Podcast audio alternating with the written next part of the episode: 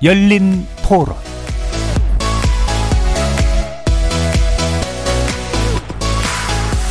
안녕하십니까. KBS 열린 토론 정준희입니다.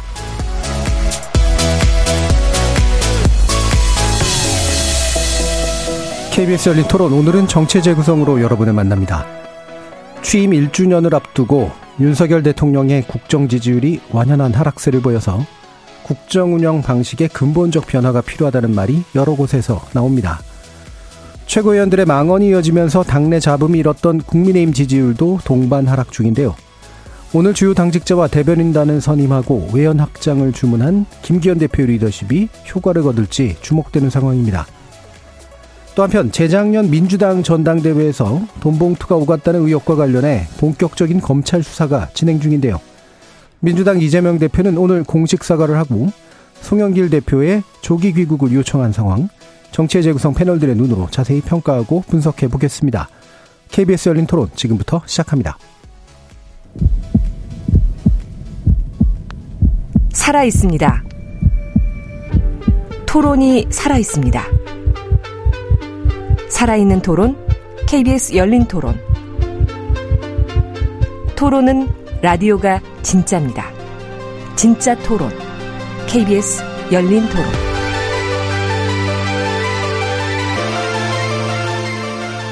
정치를 보는 색다른 시선, 정치의 재구성 함께 해주시는 네 분의 논객 소개해드립니다. 이기인 국민의힘 경기도의회 의원 나오셨습니다. 안녕하십니까 이기인입니다. 하헌기 전 더불어민주당 상근부 대변인 나오셨습니다. 안녕하세요 하헌기입니다. 김준우 변호사 함께 하셨습니다. 네, 안녕하세요. 김준우입니다. 최수영 시사평론가 자리해 주셨습니다. 네, 안녕하세요. 최수영입니다. 문자로 참여하실 분은 샵 9730으로 의견 남겨주십시오. 단문은 50원, 장문은 100원의 정보 용료가 붙습니다. KBS 모바일 콩과 유튜브를 통해서도 무료로 참여하실 수 있습니다. KBS 일라디오 모든 프로그램은, 프로그램은 유튜브에서도 함께 하실 수 있습니다. 여러분의 많은 관심 부탁드리겠습니다. 자, 이제 취임 1주년을 이제 한 달 정도 앞두고 있는데 윤석열 대통령 국정 지지율이 어, 하락세에 들어가 있죠. 그리고 아마 잘 만회가 안 되는 듯한데요. 두 가지 조사 좀 말씀드릴 텐데 한국갤럽 자체 조사인데 지난 11일부터 13일까지 전국 만 18세 이상 남녀 1,002명을 대상으로 조사한 결과입니다. 5개월 만에 20%대를 기록하는 20% 음, 후반이긴 합니다만 아, 내용이 나오고요. 또 리얼미터가 미디어 트리뷴 의뢰로 지난 10일부터 14일까지 전국 18세 이상 유권자 2,506명을 대상으로 조사한 결과인데 국정 지지율 2주 연속 하락세를 보이고 있습니다. 아, 주간으로는 34%로 나온 거 하는데 30% 초반까지 일간 어, 떨어진 것으로 조사되고 있죠. 두 조사 자세한 내용은 중앙선거 여론조사심의위원회 홈페이지 참조해 주시면 됩니다. 자, 이게 취임 1주년 아직 되기도 전인데, 어, 내내 낮았지만 그래도 이제 반등이 좀 있었다가 다시 좀 떨어지고 있는 이 하락세. 어, 전반적으로 분석을 해봐야겠습니다. 이기인 의원님 말씀 주시죠. 네, 사실 30% 선이 무너졌다는 것에 굉장히 큰 의미가 있는 것 같고요. 예. 최근에 이어진 이 한일 정상회담이나 뭐 근로시간제 개편안 같은 것 그리고 도청 의혹 같은 것들에 대한 대응만 잘했어도 사실 지지율의 반등이 가능했지만 이런 이슈들에 대해서 제대로 된 이, 어, 어떻게 좀 대응을 하지 못했다라는 그 방증이 아닌가 네. 생각을 하고요. 제가 주목하고 싶은 건 이 정부와 당의 지지율이 동반 하락되고 있다는 음. 사실입니다. 사실 기사에서도 이 김재원 최고의 이 망언들에 대해서 대통령실에서 뭐 징계를 해야 된다라는 권유가 있었다라는 기사가 나오는 만큼 국민들께서 이 당과 정부가 좀 일체화돼 가지고 함께 움직이고 있다라는 판단을 하실 거기 때문에 어느 한쪽이 지지율이 떨어지면 이 연동돼 가지고 예. 떨어지는 것이 불가피하다. 그래서 이 지도부가 지금까지 계속해서 얘기했었던 대통령실도 계속 주장했었던 당정 일체론을 빨리 버리고 국정 운영에 대한 변화가 시급하게 필요하지 않 않을까 싶습니다. 예, 당정 일체론이 오히려 이제 위기를 좀 자초하고 있는 면이 있다고 보시네요. 김준우 변호사님. 양곡관리법 이제 거부권을 제2요구권을 행사를 대통령이 하시는데 그 부분에서 농심에서도 좀 이반이 있었을 것 같고요. 네. 어, 한일 외교 관련해서도 후폭풍이 여전히 남아 있고 한미 정상회담에 대한, 대한 기대감은 도청과 김태호 1차장의 반응 때문에 더 굉장히 낮아졌기 때문에 어, 좀 기대할 게 없다라는 의미에서 상당 부분 지지층이 이탈을 한 부분이 큰 게 아닌가 보이고요. 어, 거듭 몇 주째 말씀드리지만 이제 이 이슈는 계속되고 있는데 정상회담 이후에 또 뭐 한미일 정상회담까지 있다 하더라도 뾰족하게 어 기대되는 긍정적 효과를 어, 지금 예상하기가 좀 어렵고 그 뒤에 다른 어떤 정책적 플랜이나 어, 민생 문제에 대한 해결 방안에 대해서도 뚜렷한 행보를 보이지 못하고 있으면서 굉장히 그 이런 것들이 지지율 특히 어, 정부에 대한 긍정, 부정 평가가 높아지고 긍정 평가가 낮아지고 또 어, 국민의힘 정당 지지도 낮아지는 측면으로 좀 다가가는 부분이 아닌가 싶고요. 어 이제 뭐 그러다 보니까 뭐 오늘도 벌써 유류세 인하 관련해서 다시 검토하겠다든가 뭐 이런 예. 부분도 관련해서 좀 어, 뭔가 지지율 반등을 위한 여러 정책들을 이제 정부에서 부랴부랴 각 부처에서 고민하기 시작하지 않을까 그렇게 보여집니다. 예. 고민은 하는데 이제 뾰족한 수가 없어 보인다고 네. 생각하시는 것 같아요. 어, 아까 이제 이기현 의원님 같은 경우에는 당적 일체론과 함께 어, 지금 이제 악재가 터진 것도 중요하지만 악재를 대응하는 방식에서 이제 떨어뜨린 면들이 훨씬 더 있다고 지금 보신 거잖아요. 네. 최성평 의원님 말씀. 네, 네, 맞습니다. 저 정치에서는 이슈보다는 이슈를 대하는 태도가 모든 네. 승부를 가릅니다. 그런데 이번에 뭐 사실은 그 변수였죠. 전혀 예견치 못한 우리가 뭐 한일 관계에 대한 것은 우리가 예견되었던 부분이니까 상수라고 하지 네. 않지만 네. 이번에 도청 의혹 같은 것 얘기는 그건 전혀 예측치 못한 거. 그러니까 그렇죠. 이렇게 돌발적 사안이 왔을 때는 우리가 어떻게 대처해야 되냐. 왜냐하면 국민들도 알거든요. 이거는 돌발적 사안이고 예상치 못했던 부분이라는 걸 알기 때문에 대응하는 모습이 중요한데 전혀 국민 정서는 동떨어지게 대응을 했고 한미 정상회담이 급 아무리 급하다 손 치더라도 최소한 우리가 우리의 것을 얘기를 하고 동맹의 모습을 보인 데서 그 미국 한미 정상회담을 했었어야 성과도 성과대로 좀 국민에게 인식을 시켜줄 수 있었을 텐데 이제 얻어오는 그러니까 잘 좋은 결과는 얻어온 것이 되고 나쁜 결과는 그렇게 해주고도 뺨을 맞냐 네. 이렇게 되기 때문에 음. 그래서 저는 말하자면 초기 뭐 위기 관리 혹은 메시지 관리에 실패했다 이건 굉장히 좀 뼈아픈 대목인 것 같고요. 저 이건 저도 인정합니다. 그런데 제가 여기서 좀 주목하는 건 세 가지입니다. 뭐냐면 이제 이게 저는 조금 전에 이제 우리 그 이기현 의원님 지적해 줬는데 커플링 현상을 얘기했어요. 네. 그러니까 동시에 이제 여 그 대통령 지지도와 여당 지지도가 빠지는 거. 근데 자세히 보면 작년 9월까지는 대통령 지지도는 빠져도 여당 지지도는 안 빠졌어요. 네, 그렇죠. 근데 이게 동조화 현상이 이루어진 게 10월부터입니다. 네. 그러니까 정확히 얘기하면 이제 그 바이든 그때 발언 논란 음. 이후부터 그 다음부터는 대통령의 지지율과 당의 지지율이 거의 비슷하게 빠지는 이른바 커플링 현상을 보였단 말이죠. 동조화 현상을 보이는 과정이 이게 벌써 6개월째 지속이 되고 있다는 겁니다. 네. 이건 좋지 않은 신호죠. 왜냐하면 어느 한쪽이 떨어져도 어느 한쪽이 방어를 해줘야 되거든요. 그러니까 대통령이 떨어지면 여당이 방어를 한다, 여당이 방어선을 쳐준다든가, 여당이 떨어지면 대통령의 지지율로 조금 방어선 치면서 그걸 총선 지를 치를 수 있는 대통령이 얘기하시던 그거잖아요. 내년 총선은 그러니까 내년 총선은 대통령 이름으로 치르는 네. 거다라고 네. 이제 얘기했던 것처럼 그러면 둘 중에 어느 한쪽은 방어를 해줘야 되는데 이게 방어가 전혀 안 되는 쪽이 굉장히 위험하다 말 말씀드리고 제가 늘 강조하지만 이 20%대에 대한 의미는 간단합니다. 국민 4명 중 3명이 싫어한다는 얘기입니다. 예. 그럼 한 명이 아무리 방어를 해도 쉽지가 않아요. 예. 굉장히 뼈, 예, 그 굉장히 뼈 아픈 거. 그래서 그렇게 되면 뭐가 되냐면 대통령이 아무리 좋은 선의의 정책을 펼치려고 해도 동력이 안 됩니다. 예. 이게 이걸 한번 주목해 봐야 되고요. 마지막 세 번째는 이겁니다. 대통령 지지율 우리가 윤석열 대통령 지지율 뭐 그래도 25% 가지고 콘크리트다 콘크리트 하는데 저는 조금 이거는 접근이 잘못된 거예요. 네. 콘크리트 아닙니다. 왜냐하면 음. 박근혜 전 대통령 같은 경우에는 30%대 이하 떨어져도 정말 방어가 됐어요. 왜냐? 음. 10년 동안 보수의 맹주였고 TK의 맹주였기 때문에 받쳐줍니다. TK가. 예. 그런데 윤석열 대통령은 영입해서 음. 정권을 찾아오신 그런 케이스잖아요. 전략적 선택으로 우리가 모시고 영입했다. 예. 그러니까 말하자면은 봐주는 것도 맹주로서 봐주는 게 아니라 상품으로서 봐주는 거예요. 예. 그러니까 효용 가치에 대한 것을 따진단 말입니다. 그렇죠. 그런 점에서 이 왜냐하면 지금 아 괜찮다 일일비하지 않고 나는 전광판 안 보고 뭐 선수가 게임 뛰면서 전광판 보면 되겠냐 말은 좋죠. 그런데 이미 전광판이 속절없이 시간도 흘러가고 나서 경기가 그 종료 시 직전으로 가면 아무 의미가 없잖아요. 예. 선수도 가끔 전광판 봐야 되잖아요. 지금 봐야 할 때다. 봐야 할 때니까 전략이든 전술이든 선수 기용이든 다 바꿀 타이밍이다. 예. 저는 그렇게 말씀드리겠습니다. 예. 예, 뭐 저도 디테일하게는 세 분 말씀에 동의를 하고요. 전반적으로는 저는 인식의 문제가 좀 있는 것 같습니다. 이를테면 오답 노트를 제대로 안 쓰면 계속 오답을 쓰게 된다고 저는 생각을 하는데 지난주에 기자들이 대통령실에 뭐 지지율 하락에 대해 어떻게 분석하느냐 이렇게 질문했더니만 나온 대답이 뭐였냐면 여론조사 참고할 때도 있고 참고하지 않는 경우도 있다. 하루에 나온 여론조사가 오차 범위를 넘게 틀리면 어떤 조사를 믿어야 하는지 의구심이 가는 경우가 많다. 네. 뭐 표본 추출이나 질문지 구성도 과학적인 방법인지 의구심이 가는 경우가 많다. 이런 네. 얘기를 하더라고요. 대통령실의 이 발언이나 이 태도에 모든 게 다 들어가 있다는 생각이 듭니다. 음. 여론조사야 당연히 뭐 조사 방식에 따라서 뭐 튀는 경우가 있을 수도 있고 뭐 근사값에 뭐 접근하는 경우도 있을 수 있을 텐데 지금 기자들이나 국민들이 묻는 건 지지율 하락 뭐 한 방법론 이걸 묻는 게 아니라 이 지지율이 하락하는 것에 대해 대통령실이나 정권이 어떤 인식을 공유하느냐 이걸 묻는 거지 않습니까? 근데 여기에 대해서 뭐 국민적 불신이 좀 있는 것 같은데 점검하겠다 이렇게 나오는 게 아니라 여론조사 분석이나 뭐 하고 있는 거잖아요. 예. 이렇게 되면은 사, 사실 이런 경우가 있습니다. 이를테면 정책의 내용은 뭐 괜찮은데 이 접근하는 과정에 문제가 있을 수 있고 아니면 과정 과정은 좀 그래도 smooth하게 갔는데 내용 자체에 동의하지 못하는 경우도 있고 이런 것들이 이제 총체적으로 평가가 되면 지지율이 나타난다고 저는 생각을 해요.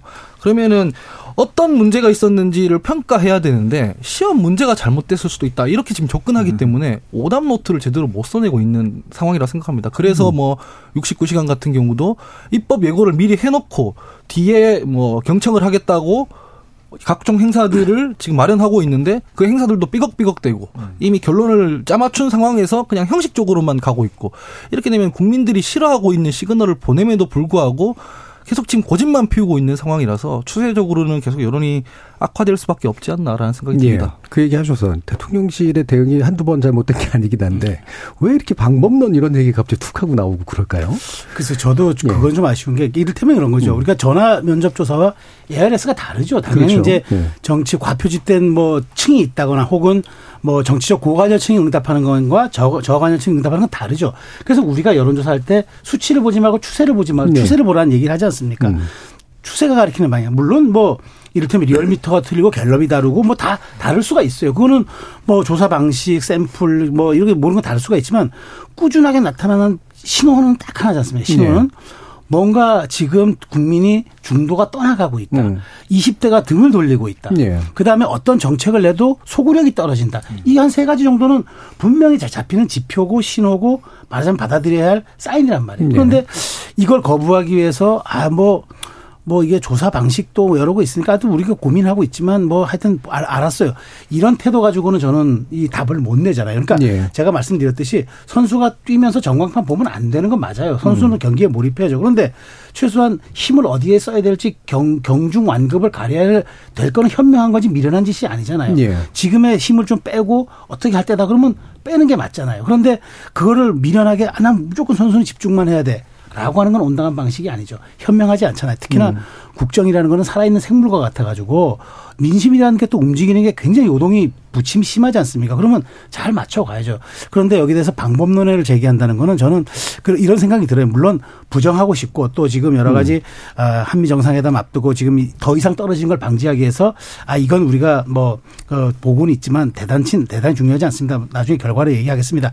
라는 심정이 있더라도 최소한 이럴, 때는 레토릭으로 정리하는 게 그렇죠. 맞습니다. 네. 엄중히 바라보고 음. 있고 저희가 잘 대처하겠습니다. 믿어주십시오 정도가 음. 저는 가장 간결한 메시지인데 왜 그런 방식들은 뭐 일부의 의견이겠지만 예. 저는 그런 방식으로 다시 국민들이 이제 말하자면은 기회 기대 요인들을 갖게 할 때는 전혀 도움이 안 돼요. 이런 예. 부분들은 조금 더 정교한 관리가 필요하다라는 말씀드리겠습니다. 예. 대통령께서 이제 전광판은 안 볼 수 있는데 그래도 선수가 감독의 지시 사항이랑 이제 심판은 봐야 되잖아요.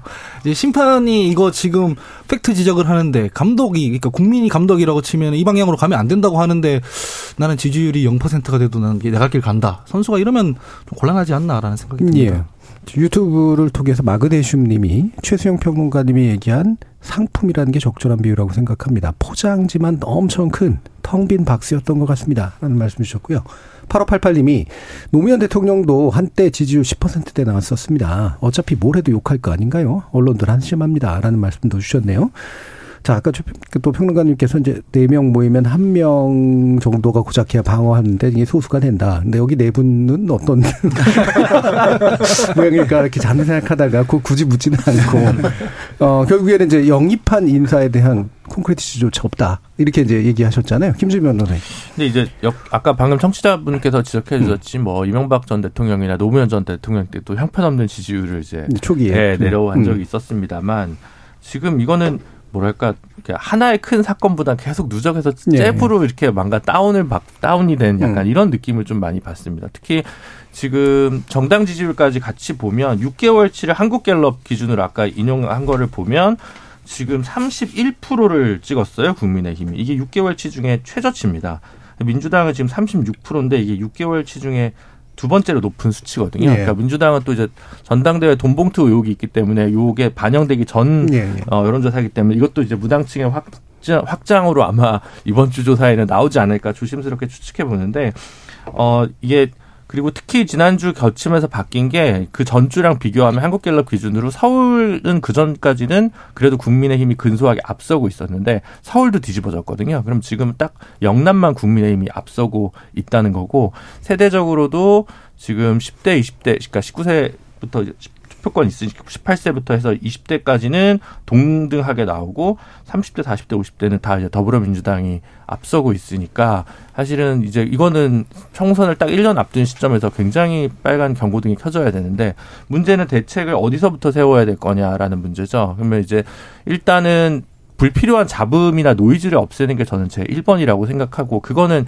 예산이 드는 문제도 아니고 사실은 뭐 우리가 어, 많이 강조하는 야당과의 협치가 필요한 문제도 아닌 것 같습니다. 그래서 저는 1번은 지금 각종 최고위원들의 좀 설화를 좀 일단은 예. 잠재우는 게 첫 번째일 것 같고요. 두 번째로는 한미 정상회담을 앞두고 저는 지난주에도 뭐 납북자 가족을 만난 비공개 일정을 김건희 여사가 이제 수행을 했는데 비공개 일정인데 그 또 사진은 대통령실에서 제공한 사진이 나왔더라고요.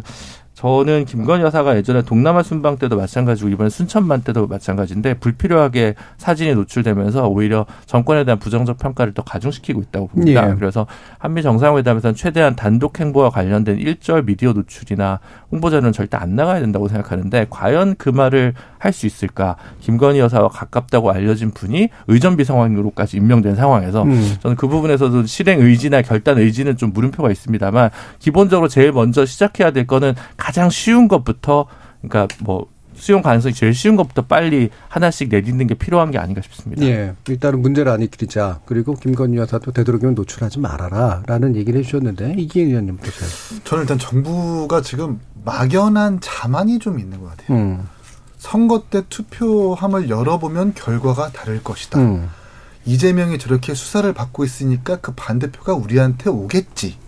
라고 하는 그 막연한 자만 때문에 지금 이 지지율을 부정하거나 여론조사를 부정하는 일까지 지금 벌어지고 있다고 생각을 하고. 근데 저는 그러면 안 되는 것이 오늘 이 리얼미터 조사도 제가 좀 면밀하게 들여다보니까 보수층 지지자가 진보층 지지자보다 훨씬 더 과표집된 결과거든요. 예. 보수층 응답자가 많은데도 불구하고 20%대를 기록했다는 것은 29인가요? 기록했다는 건 실제 현장 지지율은 더 낮을 것이다라는 증표인데 이런 것들을 계속 부정하는 것은 정말 문제인 것 같고 저도 이 뭐 김건희 여사의 사진 어떤 공개 문제라든 이런 것도 좀 문제의식 공감을 하는 것이 어떤 야당 인사께서 이 청와대 홈페이지에 올라오는 김건희 여사의 사진 개수를 비교를 해봤는데 예. 대통령의 사진 개수는 세개일때 예. 이 김건희 여사의 사진은 스무 개가 넘는다. 음. 근데 또 이 종전에는 조용한 내조를 약속했었던 영부인께서 왜 이렇게 공개적인 행보를 많이 하느냐 뭐 이런 부분들도 분명히 국민들에게 안 좋은 것으로 좀 작용할 것이기 때문에 이런 부분들은 좀 자중하고 여론조사나 어떤 이런 지표들에 있어서 나오는 어떤 부정적인 영향들을 과감하게 좀 인정하면서 좀 국정 운영해야 된다고 생각합니다. 예. 네. 어, 예, 사진이라 아마 조용하다라고 생각하지 않을까. 어, 뭐, 사실 농담이긴 했습니다만 이런 부분이 좀 곤혹스러운데 결국은 사실 최근 의전비서관 문제까지도 연결해가지고 사실은 효과가 좀 있을 것 같아요.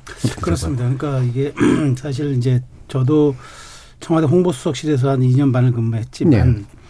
그걸 대통령의 물론 이제 저희 제가 근무했을 때는 이제 대통령 혼자 계시던 이제 박근혜 전 대통령 네. 제가 그, 그, 그때 근무했으니까 근데 어쨌든 PI President Identity가 우리 음. 대통령실의 핵심이잖아요.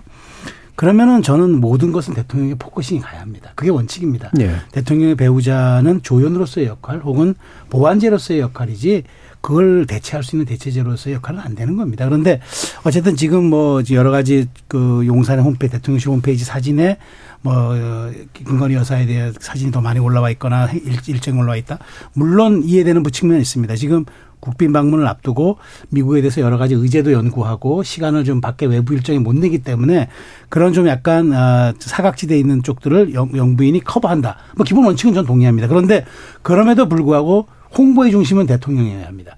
차라리 대통령이 공부하고 대통령이 지금 모처에서 비공개라도 의제 의제 설정에 몰두하는 모습을 올려야 합니다. 비, 그, 그것이. 네. 그러니까 그것이 저는 대통령실 홍보의 원칙이라고 음. 생각을 하는데 그런 점에서 저는 이제 의전 비서관이 이제 사실은 아, 또 홍보, 선임행정관 하던 분이 올라왔잖아요. 네. 그런데 이제 이제 야당에서 야권에서 공격하는 아, 이게 뭐 김건희 여사 라인이 올라온 것 아니냐. 근데 저는 일을 잘하는 게 중요하지 흥묘 백묘가 여기도 적용이 됩니다. 그러니까 음. 의전 비서관은 사실은 외교부의 그 아주 고참 그 국장이 오거나 아니면 캠프에서 가장 케미가 잘 맞던 사람이 갑니다. 이건 이건 어느 정부와 관계없이 원칙입니다. 그래서 저는 후자로 생각합니다. 캠프 때부터 예. 목요일 그러니까 출마 출마 선정서부터 이번에 대통령 취임식 취임 준비위원회에서는 전문위원을 했다 고 그러더라고요. 예. 그러니까 여러 가지 아마 컨셉과 이런 부분들을 이제까지 아, 이 1, 2관지라 그러죠. 쭉 하나의 그, 그, 그 글로 깨와서 왔던 분이니까 하는 건 맞는데 그러니까 저는 더 조심해야 된다는 겁니다. 예. 그러니까 홍보에서 대통령의 모습이 더 나와야 되고 대 여, 여, 여사는 여, 김여, 김건희 여사의 그런 동선과 일정보다는 대통령의 그 국민을 위해서 고심하는 모습이 비록 비언어적으로 그 전혀 글의 메시지가 없더라도 사진이라도 그런 게 와야 된다. 저는 그게 대통령 용산에서의 홍보의 원칙이 돼야 되는데 음.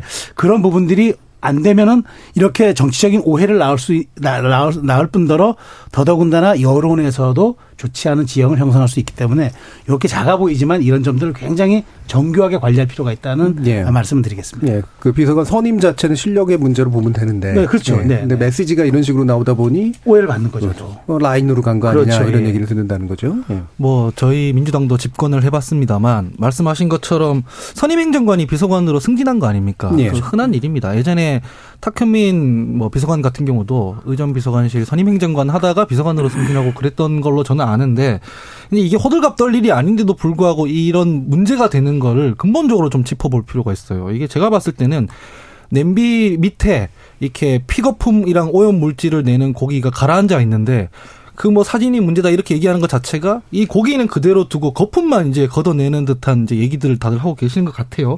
예. 이를테면 대통령실의 의전이 그동안 문제가 없었다. 그러면은 이 뭐이 뭐, 이 승진하는 건 아무 문제가 안 됩니다. 근데 얼마 전에도 보면은 뭐 부산 횟집에서 사실 말도 안 되는 경호상의 문제가 있을 수밖에 없는 그런 사진이 막 찍히고 하지 않습니까? 그건 의전 실패이면서 경호 실패인 거거든요. 근데 의전비서관실의 핵심 실무자는 사실 선임행정관이에요. 그 실제로 직책을 아마 국장이나 이렇게 불릴 거예요. 우리 관료들, 공무원들, 실국장들이 제일 핵심이지 않습니까? 선임행정관이 국장이고 그다음에 비서관이고 뭐 이렇게 되는데 그 핵심 실무를 하는 분이 실패를 했기 때문에 그 부산에서 그런 사진이 막 나오는 거란 말이죠. 네. 그런데 실패를 했, 했는 게 너무 자명한데 그럼에도 불구하고 영전을 합니다. 이러면 사람들이 어 이거 이상하다. 이 사람이 도대체 뭘로 평가받았길래 이 승진을 하느냐 그렇게 되지 않겠습니까? 바이든 날리면 이런 것도 마찬가지인데 통상 의전 비서관은 실제로 대통령의 동선, 뭐 발언 이 관련해서 이 임명장 줄 때에 발을 어떻게 놓느냐까지도 다 발바, 그 바닥에 마, 마킹을 해놓습니다. 그러면은 대통령이 지나다니는 동선에 카메라가 있고 이러니까 이럴 때는 어떻게 해야 된다는 의전 이 부분에서 다 실패한 거거든요. 네. 근데 그럼에도 불구하고 이분이 영전을 했다. 근데 영전을 했는 거를 좀 생각을 해보면 합리적으로 생각할 수 있는 거는 김건희 여사와 뭐 관련이 있을 것이다. 이렇게 되니까 이제 이게 논란이 되는 거예요. 애초에 이게 의전 실패가 없었으면 승진하는 거 아무 문제가 없었을 것이다 해서 이게 거품 걷어내듯이 이 사람이 뭐 실력이 있는데 뭐 사진이 몇 개 나왔고 예. 그래서 이게 문제가 아니다. 전반적으로 지금 어떤 실패를 했는지를 좀 점검할 필요가 있다. 고기 썩은 고기가 있으면 그걸 걷어내야지 제대로 된 요리가 나온다라는 예. 말씀을 드립니다. 예. 요리 비유로 시작해서 요리 비유로 끝나시긴 했는데 예. 이게 그 들으시는 분들이 막 이렇게 생각을 많이 하실 것 같아요. 이게 이미지를 막 떠올려 보시고. 네, 근데 냄새가 많이 좀 느껴지지 않을까 싶은데. 자, 그러면 이제 여당 문제로 좀 더 들어가 보도록 하죠. 어, 지금 그 김기현 대표의 리더십, 결국 이제 뭐 당정 커플링의 문제에 중앙에 계신 분이긴 할 텐데, 일단 최수영 평론가님 네. 읽어주시죠. 저는 사실 김기현 대표가 지난주죠. 그 박정희 기념관 네. 찾아갔다가 뭐 오늘 이번 주에 박근혜 전 대통령 예방을 하는 걸 그 중단하고 잠정 중단하고 언론 보도를 뭐 저도 봤습니다. 4.19 묘지를 가고 그다음에 이제 그 약자 장애인 행사에 참석하는 걸로 이렇게 대략적인 이번 주 일정은 그렇게 큰 틀에서 놓고 보면은 정했던 것 같습니다. 그런데 일단 저는 그 한 발을 뺀 걸로 그러니까 음. 긍정적으로 받아들입니다. 왜냐하면 뭐 이게 일정과 행사라는 게 우리 대부분 정치가 가서 정치 대표적인 정치인이 가서 뭘 해결하는 게 아니라 그 자체가 메시지를 주기 위해서 가는 것 아닙니까? 본인의 어떤 우리가 이제 관심 영역을 보여주는 것이 바로 이제 일정 행사 일정들인데 어쨌든 지금 수도권 빠지고 TK에서도 거의 지금 비슷하게 붙고 20대 등 돌리고 심각하게 받아들이는 것 네. 같습니다. 심각하게 받아들여서 일단 대표의 어떤 동선과 행사 일정부터 좀 조정을 하자. 근데 저는 바람직하다고 생각합니다. 그 뒤는 만시지탄의 감은 있지만 그나마 음. 바람직한데 문제는 이것이 갖는 일관성, 그 다음에 연속성, 그 다음에 결과성들이죠. 사실은 이게 오히려 이러다가 또 뭐 어떻게 했다 이러면 저는 그 음. 굉장히 이거는 뭐 더안 음. 좋고 최소한 이렇게 갔을 때 5.18 행사까지는 쭉 가야 합니다. 예. 한달 쭉 가야 가서 저는 정말 그 다시 김종인 대표가 예전에 비상대책위원장 때 광주를 찾아서 무릎 꿇었던 것처럼 그렇게 또 진정성으로 보여줘야 서진 정책이 완성이 되고 제가 뭐그 서진이 뭐 정치적으로 그거는 뭐 가야 한다 말다 이런 게 아니라 진정성을 보여주기 위해서는 네. 계속 하는 수밖에 없습니다. 음. 그리고 청년 시대가 천 원짜리 밥도 좋고 다, 다 좋습니다. 그러나 청년이 진짜 더 뭘 더 아파하고 뭘 더 원하는지에 대해서 더 내려가야 됩니다. 더 내려가야 되고 그런 식으로 저는 어쨌든 정치에서 보여줄 수 있는 것들이 일정과 행사, 메시지 이런 것들인데 아, 김기현 대표가 좀 사태의 위중함을 아는 것 같고요. 음. 뭐 좀 다 나중에 또 얘기될지 모르겠습니다만 전광훈 목사에 대한 것들도 약간 톤업이 되는 것 같아요. 네. 이런 네. 점들은 저는 굉장히 좀 그 긍정적인 신호로 받아들이고 다만 이것들이 이제 그 김기현 대표 혼자 사는 것들이 아니라 최고위원 단 전체, 지도부 네. 전체가 가야 되고 당의 어떤 그런 주류가 그렇게 좀 그쪽으로 가는 듯한 모습이 국민에게 비춰질 때 정치는 역시 사실의 영역보다는 인식의 인식의 영역이 더 크기 때문에 그런 점들이 받아들여질 때까지 꾸준하게 꾸준하게 힘을 내줘야 합니다. 그렇지 않고 한두 가지 사안에 대해서 이렇게 그냥 쇼잉한 것처럼 비춰지면 더 역효과 나니까 저는 늦었지만 방향성은 옳다. 음. 그렇다면 얼만큼 더 여기에 동력을 갖고 가야 되느냐. 이거는 지도부의 의지에 달렸다고 생각합니다. 예. 그 발언 그리고 행사 그리고 아마 인사 문제까지도 아마 포함이 될 것 같은데요. 어, 최근 또 이제 인사 대변인단까지 임명했죠. 요거까지 묶어가지고 김준 변호사 말씀 들어보죠. 네, 뭐 이제 황정근 변호사는 이제 탄핵소추 음. 대리인단 단장을 했던 분인데 그분을 이제 새로운 윤리위원장으로 예. 이제 선 선임을 했고 신희진 전 의원을 당무감사위원장으로 했는데 나머지 보직은 유임자들이 꽤 많은 것 같더라고요. 뭐 음. 김석기 의원이라든가 뭐 정의원 의원이라든가 뭐 있어서 뭐 특별히 큰 색깔을 냈다고 보기는 좀 어려운 것 같고 다만 이제 그 황정근 변호사 같은 경우는 아마 사법연수원 동기일 겁니다. 그래서 뭐 어느 정도의 친분은 있지 않았을까라고 네. 생각해서 큰 뭐 이제 거기서 색깔을 냈다거나 뭐 김기현 인사가 뭐가 있었다거나라고 보기는 어렵고 그 자리들도 뭐 당의 어떤 골간 조직이기 때문에 그런 건 아닌 것 같고요. 어 이제 그 이념적으로 과도한 우편향이나 극우 편향을 보인 부분에 대한 교정 작업은 바람직하다는 취지의 말씀으로 저는 최수영 평론가님 말씀을 들었는데 그게 이제 단순히 이제 과거에 대한 문제가 아니라 현재와 연동시킨다면 예를 들면 이제 어제가 세월호 주기 구주기였는데 이것과 연동시켜서 이태원 참사 문제와 관련해서 조금 더 전향적 모습을 보인다든가 지금 그 뭐 추억 공간 관련해서 일부 공간이 서울시에서 이제 철거를 이제 계속 예고를 하고 있는데 이 부분에서 좀 중재를 한다든가. 그러니까 과거에 대한 태도를 어떻게 바꾸냐에 대해서 현안 문제에 가지고 이걸 연결시켜내면서 기존과는 조금 다른 전향적 태도를 보여줄 때 뭔가 국민들 입장에서 아 뭔가 좀 변하고 있구나라는 거를 좀 느낄 수 있지 않을까. 네. 그게 꼭 자기 일이 아니더라도. 그러니까 뭔가 행사로 끝나서 제가 늘 얘기하는 그림만 있고 울림이 없는 그런 모습이 보여지지 않으려면 그 뒷단에 이거를 통해서 무엇을 할 것이냐. 이 극우적인 편향, 뭐, 과거의 이념 논쟁에 발목 잡힌 어, 우파, 이게 아니라 다음에 역사와의 대화 속에서의 민생, 뭐 이런 것들이나 아니면 뭐 인권, 이런 문제랑 연결시킬 수 있는 어떤 효능감 있는 행보가 필요하지 않나 저는 그렇게 보고 예. 있습니다. 그러니까 인사 문제에서 뭐 특별한 거 없어 보이고, 어, 다만 이제 행사까지, 아까 최성 평론가님 이리관제라는 표현 쓰셨는데, 명확한 목표 의식과 아, 역사 고환이 이제 실제 민생 문제하고 연결돼서 투영되도록 하는 어, 메시지를 계속 내야 되지 않는가? 이기인 의원님은 어떻게 보세요?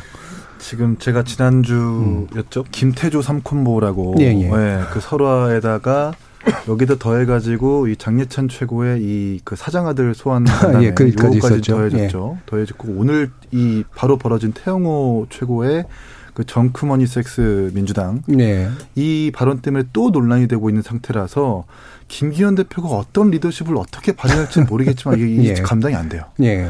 제가 생각했을 때는 이 태생 자체가 지난번에 하원기 음. 부대님도 말씀하셨지만 태생 자체가 잘 지금 당원 100%에 딱 걸맞는 지도부가 들어왔기 때문에 이들이 열심히 할수록 계속해서 설화는 이어질 것이다. 예. 전 그렇게 좀 안 좋게 생각을 하고요.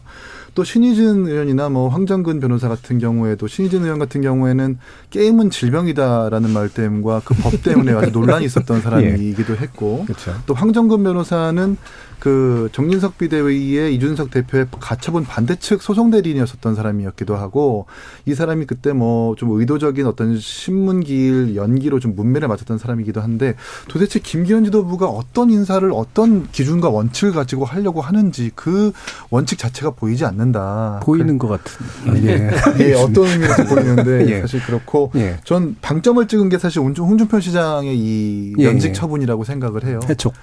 이게 이제 언론에서는 어 이 그 정강원 목사를 끌어안는 지도부를 비판하는 홍준표를 면책했다라는 뉘앙스가 나오는데 전 그게 아니라 예. 여기 계신 이제 정준희 사회자님이 계셨던 그 백분 토론에서 예. 정치력이 없는 대통령을 뽑아놓고 도대체 왜 그러느냐라는 그 발언 때문에 예. 대통령실에 좀 발끈을 했고 음. 어 주말간에 김기현 지도부와 모종의 좀 소통이 있으면서 이 면직 결정을 한 것 같아요. 지금 보니까 최고위에서 자체적으로 의제화해 가지고 한 것은 아닌 것 같고 이런 음. 부분들이 좀 연동되어 가지고 있고 이런 부분도 좀 나타나고 있다. 예.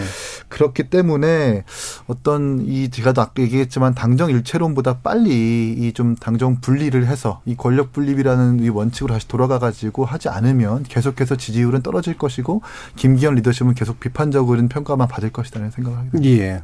김기현 대표가 아무리 해도 현재 그 지도 체제 자체가 열심히 하면 계속 문제가 나올 것이다라는 말씀. 저는 그래도 출발하는 그 아직은 지도부라서 좀 유하게 얘기했더니 예. 당 내에서 저렇게 또 더 아주 세게 하시니까 예. 입지가 없네요. 지금 잔트가르님께서 천아 용인이 지도부 들어갔으면 국힘이 지금보다 훨씬 잘했을 거라고 눈물 표시까지. 예. 이긴 의원께서 얘기하다가 맞아 요게 딱 바로 올라오니까 약간 민망하시죠. 예.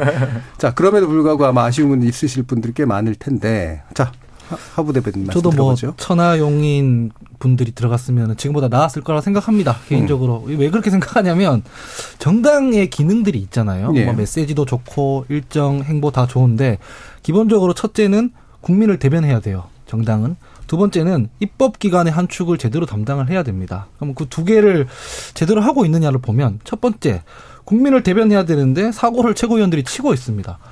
사고는 지도부가 치는데 그 당무감사위원회 위원장 이런 사람 바꾸면 이게 뭔 효과가 있겠습니까? 네. 사실은 그렇죠. 그리고 뭐 좀 자질구레한 얘기긴 하지만 그 손수조 대변인이 그때 막 비판하던데 김성원 의원 이런 사람들은 음. 몇달 전에 겨우 뭐 비 그 폭우 국면에서 비나 좀 더 왔으면 좋겠다 네, 네. 이런 말로 무리를 빚었는데 음. 6개월 지났으니까 이제 뭐 다시 복귀해야 되지 않느냐 하면서 당직 인선을 하더라고요. 요번에 끼어서 그런 거 보면은 지금 국민 정서를 제대로 대변하지 못하는 것 같다. 그러니까 대변하려면 김기현 대표가 제대로 진압을 해야 됩니다. 이 자꾸 최고위원들이 밖에 나가서 말 실수하고 이러면은 이 징계할 수밖에 없다. 뭐 이렇게 한다든가 그래야 영이 서는데 아까 이긴 의원님 말씀해 주신 것처럼 이 처음부터 이게 지금 국민들이나 당원들의 지지를 받은 게 아니다 보니까 그렇게 하지 못하는 어떤 그 리더십의 이니셔티브를 그렇게 못 찍어 가는 문제가 있는 것 같습니다. 예. 두 번째는 입법기관의 한 축을 담당해야 하는데 그런 모습이 전혀 없어요.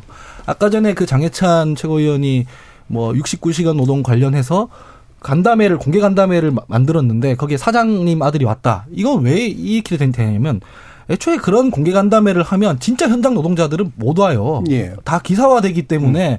누가 거기서 자기 회사 욕을 할 수 있겠습니까? 그런 건 음. 보통 실태 조사를 하거나 FGI를 하거나 이런 식으로 해야 되는데 진정성이 있다면 그리고 입법 사항이라기 때문에 야당이랑 협조를 구해서 공청회 열고 뭐 그렇게 조율을 해 나가야 되는데 그런 과정 하나 없이 대통령이 하고 싶은 일에 대해서 여당이 분칠만 해주고 있단 말이에요. 네. 입법 기관으로서의 기능을 전혀 못 하고 있다.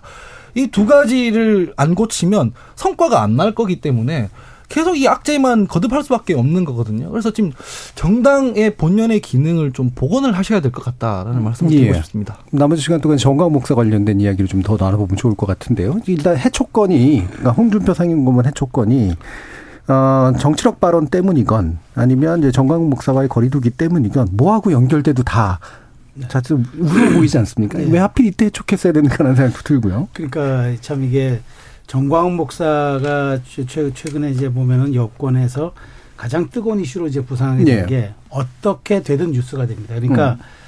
사실은 잘 징계를 했, 잘 처리를 했으면은 이제 그나마 뉴스가 덜 될 텐데 저는 제가 보기에 홍준표 그 시장에 대해서 그 해촉을 하는 과정이 저는 이제 잘못 이게 이것 또한 이제 그 대중에게 국민에게 주는 신호인데 네.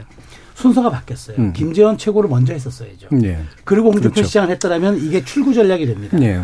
그런데 국민들 눈에는 이게 출구 전략이 아니 아니었던 음. 거예요. 이게 아, 빠져나가는 거나가 아니라 이게 뭔가 순서가 꼬였다는 느낌을 받았어요. 그렇죠. 그러니까 음. 이러니까 이제 이게 해법이 안 되고 오히려 음. 더 갈등이 증폭되는 거죠. 그러니까 저는 연휴가 뭐 아까 이, 이기는 의께서는 이제 뭐 혹시 여기에 용산의 의지 뭐 이런 등등 음. 개입이 됐다고 분석할 수도 있다라고 이제 얘기를 하는데 저는 뭐 그거까지는 정확히 모르겠어요. 사실은 네. 저는 뭐 아니라고 믿고 싶은 사람 중에 음. 하나입니다. 왜냐하면 그, 그 사실 자체를 떠나서 서라서라도 최소한 이 정도는 당에서 알아서 해결해야 할 문제입니다. 예. 외부의 개입으로 해결될 사안이 아니, 아닙니다. 그렇게 해서도 안 되고. 그렇게 놓고 본다면 저는 이번에 말을 했던 기, 김재원 최고는 수면, 수면 아래로 가라앉아 있는 상황에서 사실은 홍준표 시장이 전 제가 조금 저도 부적절한 측면이 있다고 보는 건 뭐, 뭐냐면은 당의 원로라면은 최소한 이 부분이 당의 고, 당의 부분, 저 정광훈 목사 부분이 좀 굉장히 좀 악재가 된다 그러면은 네. 조금 고언을 하더라도 다른 방식으로 했었어요. 음. 그런데 마치 홍준표 시장의 존재감을 계속 부각시키는 쪽으로 그렇게 이제 당에 대한 얘기가 돼버렸단 말이에요. 그러다 보니까 당에서 오해할 를 수가 있었는데 어찌되었건 해촉한다는 입장에서 봤을 때 국민 국민들에게는 굉장히 말하자면 순서가 뒤바뀐 걸 줬고 또 홍준표 시장 입장에서는 화 그날 첫날에 보니까 여덟 번 페북글을 바꾸더라고요. 네. 바꾸지만 그 다음 날에 바꾼 거는 보니까 아 더 이상 이제 자기도 보수의 주주로서 당을 더 이상 흔드는 건 안 되겠다 싶으니까 이제 약간 네, 네. 그톤 다운으로 갔는데 음. 그럼에도 불구하고 저는 해촉에 갖는 의미를 당 지도부가 해촉을 하면서 전혀 거기에 대한 그 말하자면 어떤 우리가 인사 조치를 했을 때 거기에 걸맞는 효과를 누리고 하는 건 아닙니까? 역효과가 났잖아요. 예, 그렇죠. 그러면은 이거는 뭔가 순번이 잘못된 거고 음. 그렇다면 지금 정광훈 목사가 오늘 다시 기자회견 하면서 뭐라 했습니까? 뭐 세간의 세간의 예상을 뒤엎었잖아요. 마치 절연할 것처럼 얘기하다가 예. 공천 개혁하겠다고 얘기, 했잖아요 이렇게 그 말하자면은 언론 플레이에도 능한 이 목사님을 국민의힘이 예. 이렇게 관리해서도서는 안 됩니다. 그러니까 더 강경하고도 정말 그 분명한 오늘 김기현 대표의 그 톤은 굉장히 좀 높더라고요. 예. 저는 그런 것에 대해서 좀 더 과감해질 필요가 있고 최고위원회 전체 명예로 나와도 저는 좋다고 생각합니다. 예. 김준호 변호사 저는 이제 계속 이게 나오는 게 사실은 새로운 지도부가 출범했고 새로운 정부가 출범한 지 1년이 됐는데 민생 문제에 대해서 어떤 대책을 내놓는지에 대해서 혹은 터져나오고 있는 사건 사고에 대해서 어떤 모습을 보여주고 있는지에 대한 부분이 사실 더 중요하다고 생각하거든요. 네. 그러니까 어떻게 보면 그런 일들을 잘 하면 당내에 뭐 용쟁호투 뭐 이준석 대표를 쫓아내건 말건 초나영인이 냉대받든 말든 음. 사실은 대다수의 국민들은 상관하지 않을 거라고 생각합니다. 음. 예를 들면 지금 이번에 또 그 인천 지역의 그 전세 사기 피해자분들이 또 극단적인 선택을 하는 일이 있었는데 이 문제와 관련된 입법 대책을 지금 어떻게 할 건지 사실은 법무부 장관도 이럴 때 존재감이 나와야 되는 거거든요. 국토부 장관뿐만 아니라. 근데 그런 모습은 안 보이고 그냥 뭐 마약 문제 아니면 뭐 정, 정치권 어 인사들 기소하는 문제 이런 문제로 계속 등장하다 보니까 계속 정치 노름만 하고 있구나 안 좋은 의미에서의 사극 드라마만 찍고 있구나라는 예. 식으로 이제 국민들이 인식하게 되는 게 되게 문제라고 생각하거든요. 그러니까 실제적인 현안들을 가지고 어 필요한 그 민생 입법을 어 야당을 피고인 대하는 검사처럼 대하지 말고 그렇게 좀 다른 태도를 전환해 가지고 빠른 좀 입법 성과 그리고 필요하다면 민주당이나 정의당이나 이렇게 진보적인 정당에서 원하는 법안을 몇 개 주더라도 본인들이 하고 싶은 법안을 빨리 통과시켜서 뭔가 성과를 내는 예. 그런 방식들이 지금 필요한 완전한 패러다임 전환이 필요하지 않나 싶습니다. 예. 하부 대표님. 전뭐 전반적으로 최소영 평론가님 말씀 거의 동의하는데 음. 이런 게 있는 것 같아요. 이제 국민들이 보기에 지금 여당 지도부는 뭐 싫은 소리는 귀등으로도 듣기 싫어한다라는 게 있고 싫은 소리를 하면은 응징한다 이런 이미지가 있어요. 뭐냐면은 뭐 이준석 전 대표 건에 그랬고 유승민 전 의원, 나경원 전 의원 건으로 이어지는 일련의 그 누적된 이미지들이 있지 않습니까? 그렇기 때문에 이 지도부가 좀 이렇게 지지를 받으려면 사람들로 하여금 아 요번 지도부는 지, 저번이랑 좀 다르네라는 인상을 줘야 되지 않습니까? 네. 그럼 제가 당 대표였다고 만약에 상상을 해보면 홍준표 시장이 좀 듣기 싫은 소리를 해도 아 그 뭐 정강원 목사 얘기도 그렇고 당에 대한 충정에서 하는 얘기니까 제가 좀 수용을 해서 빨리 정리를 하겠다라고 했으면 국민들이 봤을 때는 아좀 싫은 소리도 이제 들으려고 하네 정상화 시키려고 하네라고 했을 텐데 이 타이밍에 굳이 홍준표 시장을 해촉해 버리니까 이, 이, 이, 지금 이 정당도 자기, 자기들한테 싫은 얘기하는 건 결코 못 견디는구나. 예. 똑같이 가는구나. 음. 이렇게 평가하게 되지 않겠습니까? 저는 해촉의 맥락이 뭐 이를테면은 대통령 보고 정치 지력 없는 대통령이라고 해서인지 아니면 김기현 대표가 이 자칫 홍준표 시장 얘기를 듣고 뭐 김재현 최고위원을 징계하면은 홍준표 시장한테 흘러 들어가서 그렇게 돼서 그렇게 예. 판단하는지 잘 모르겠습니다. 하지만 음. 이 지금 일련의 상황들을 봤을 때 국민들은 저당은 변할 기미가 없다라고 음. 평가할 거기 때문에 별로 안 좋은 식으로만 지금 가고 있다라고 생각합니다. 예. 이기훈 의원 말씀 이준석, 김종인 체제에서 사실 전광훈의 전자도 얘기가 나오지 않았던 이유는 전광훈 자체를 상대하지도 않았고 그것을 예. 평가한 인사조차 없었기 때문이거든요. 음. 그런데 이제 지금 뭐 지도부가 거리를 두기 시작했지만 이 문재인 전 대통령의 퇴진 집회에서 김기현 대표께서 뭐 이사회 같은 선지자가 바로 정광훈 목사다라는 그 영상과 말들이 아주 공공연하게 남아있기 때문에 저는 정강원 목사가 반드시 배척돼야 한다고 생각하지만 유권자들 입장에서 그렇게 생각하겠죠. 아니 어려울 때는 정강원 목사한테 네. 저렇게 손벌리다가 지금에 와서 어떤 심경의 변화가 있길래 이렇게 갑자기 손절을 하는 것인가라는 그런 이러지도 못하고 저러지도 못하는 이런 상황에 놓였기 때문에 참 지도부가 좀 난처할 것이라고 생각을 하게 됩니다. 예. 예. 자, 이공구님께서 민주당 돈봉투 이야기를 왜 안 합니까? 라고 불만 표해 주셨는데요. 일부에서는 당정의 지금 커플링 현상에 대해 서 이야기를 나누고 있고요.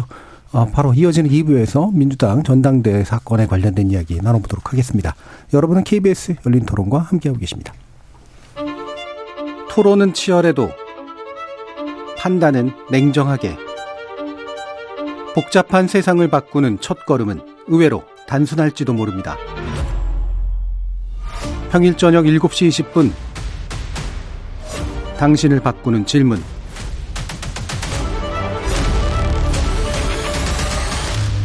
KBS 열린 토론.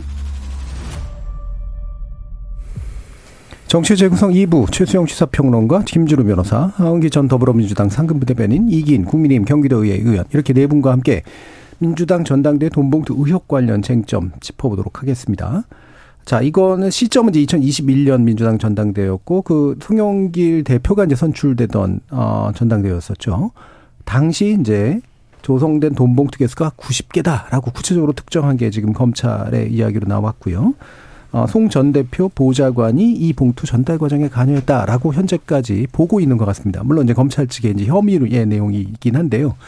사실 민주당에 이제 관련된 분들 같은 경우에 이제 검찰이 이건 이제 기획 수사를 하고 있다. 그리고 왜 지금 이거 터뜨리냐라고 불만을 먼저 얘기했었는데 지금은 좀 기류가 좀 바뀌는 분위기죠. 일단 이긴 의원님 말씀 주시죠. 참 국민으로서 안타까운 일이 아닐 수 없고요. 과거에는 이제 보수가 부패로 망하고 진보가 분열로 망한다고 했는데 지금은 반대가 된 거예요. 네. 보수가 이제 분열로 망하고 진보가 부패로 망한다라는 그 이 말의 어떤 실체화가 되는 증거가 아닌가 싶고요. 저는 처음에 이제 이 일부 당직자의 소규모 검압이 왔다 갔다 했던 소규모 비리 정도로만 봤는데 음. 이 2016년도 때부터 어, 수만 개의 녹취 파일이 있다라고 하면서 특정 현역 의원들까지 얘기가 나오는 걸 보면 또 이 20명 이상의 국회의원들이 연루됐다는 보도까지 나오는 거 보면 이, 이 사안이 굉장히 지금 총선 때까지 엄청난 블랙홀로 작용할 수 있겠다라는 예. 생각을 하게 되고요. 어, 이 처음에는 이재명 대표도 이제 자체 진상조사, 아니, 아니죠. 처음에는 어, 온도가 어땠냐면 이 검찰의 기획수사이다. 이것을 객관적 그렇죠. 진실을 호도하는 문제다라고 그렇게 부인하다가 어, 사실관계들이 나오고 증거들이 속속 나오니까 오늘에서야 이제 사과를 하지 않았습니까? 처음에는 자체 진상조사를 하겠다고 하다, 하다가 이제는 자체 진상조사 할 수 있는 규모가 아니기 때문에 음. 검찰에 아주 적극적으로 좀 수사가 맡겨지는 상황인 것 같아요. 이제는 좀 이 검찰에 대한 제대로 된 수사가 이루어져야 된다고 보고 송영길 대표도 이제 빨리 귀국을 해서 당당하다면 자진해 가지고 이 의혹들에 대해서 빨리 어, 좀 당당하게 수사를 받아야 된다는 생각을 하고 또 2008년에도 어, 잘 아시겠지만 한나라당도 돈봉투 사건이 있었었거든요. 여전히 이 전당대회든 당내 선거든 간에 이 구시대와 구악습들이 좀 존재하고 있다. 이런 예. 것들을 정치권 전반에서 좀 반성했으면 좋겠 다라는 이런 생각을 하게 됩니다. 예. 아까 검찰에 대한 수사라고 하셨는데 검찰에 의한 검찰의 수사, 예, 검찰의 검찰 의한 수사겠죠. 네. 예, 김수리 변호사님. 네, 뭐 굉장히 안 좋은 어. 일이죠. 긍정적으로 보면 2008년에 박희태 의장이 그때 돈 뿌린 게 의원당 300만 원인데 지금도 300만 원이면 우리 정치가 많이 깨끗해졌구나라고 역설적으로 예. 얘기할 수 있을 것 같습니다. 예. 안 올랐다는 거잖아요. 예. 예. 그리고 역으로 얘기하면 그런 돈을 조성할 능력이나 그런 돈을 조성하려면 만들 있어야 되는 뒷단의 어떤 이권이나 이런 것들도 많이 이제 감축됐다. 예. 사실 여의도에서도 그런 얘기를 많이 합니다. 18대 국회 정도부터는 국회의원 해가지고도 이제 불을 이루기 좀 어려워진 거 아니냐라는 얘기들이 보좌관들 사이에서 이제 어 상식처럼 돌더라고요. 예. 저는 뭐 이제 그런 문제에 대해서는 되게 어떻게 보면 역설적으로 미래 세대나 지금 뭐 20, 30대가 보기에는 아, 진짜 이거 큰일이구나라고 볼 수 있지만 더 심한 것들을 참 많이 보고 자란 세대 입장에서는 그래 뭐 아직도 이러는구나 라면서 이렇게 한숨도 나오지만 한편으로는 뭐 조금씩 조금씩 더 진전하고 있는 건가? 뭐 이런 약간 양가적인 감정이 솔직히 좀 들긴 합니다. 예. 어쨌든 일반적인 뇌물 사건, 심지어 예를 들면 뭐 배임이나 뭐 이런 것들도 입증이 그렇게 쉬운 사건이 아닙니다. 뭐 성완종 리스트라든가 뭐 예. 아니면 이제 뭐 대장동 의혹 관련해서도 음. 저는 사실은 이게 입증하기가 간단한 문제가 428억 문제는 아니라고 생각하거든요. 음. 근데 이번 건은 지금 육성으로 나온 전화 통화를 보면 상당히 입증이 좀 용이해 보이고요. 그래서 아마 이제 이 어 수준과 규모는 알 수 없습니다만 일정 규모에서는 형사처벌이 불가피해 보이고 이 문제를 야당 탄압이라는 그 어, 혹은 기획수사라는 이름으로 국면 전환은 좀 불가능할 것 같습니다. 민주당도 이제 그 부분을 인지를 하고 태세를 좀 바꾼 것 같고요. 다만 이제 그 과정에서 좀 흥미로운 지점이 있습니다. 왜냐하면 이렇게 육성이 나가려면 이 정도면 검찰에서 흘릴 수는 없습니다. 예. 검찰에서 직접적으로 흘릴 수는 없습니다. 음. 그럼 다른 이, 이 조사를 받는 당사자의 어느 정도의 협조 내지는 플리바게닝 속에서만 가능할 수 있지 않을까라는 합리적 추론을 해보는 거거든요. 그건 뭐 이정근 부총장일 수도 있고 아니면 뭐 기타 관계자일 수도 있는데 예.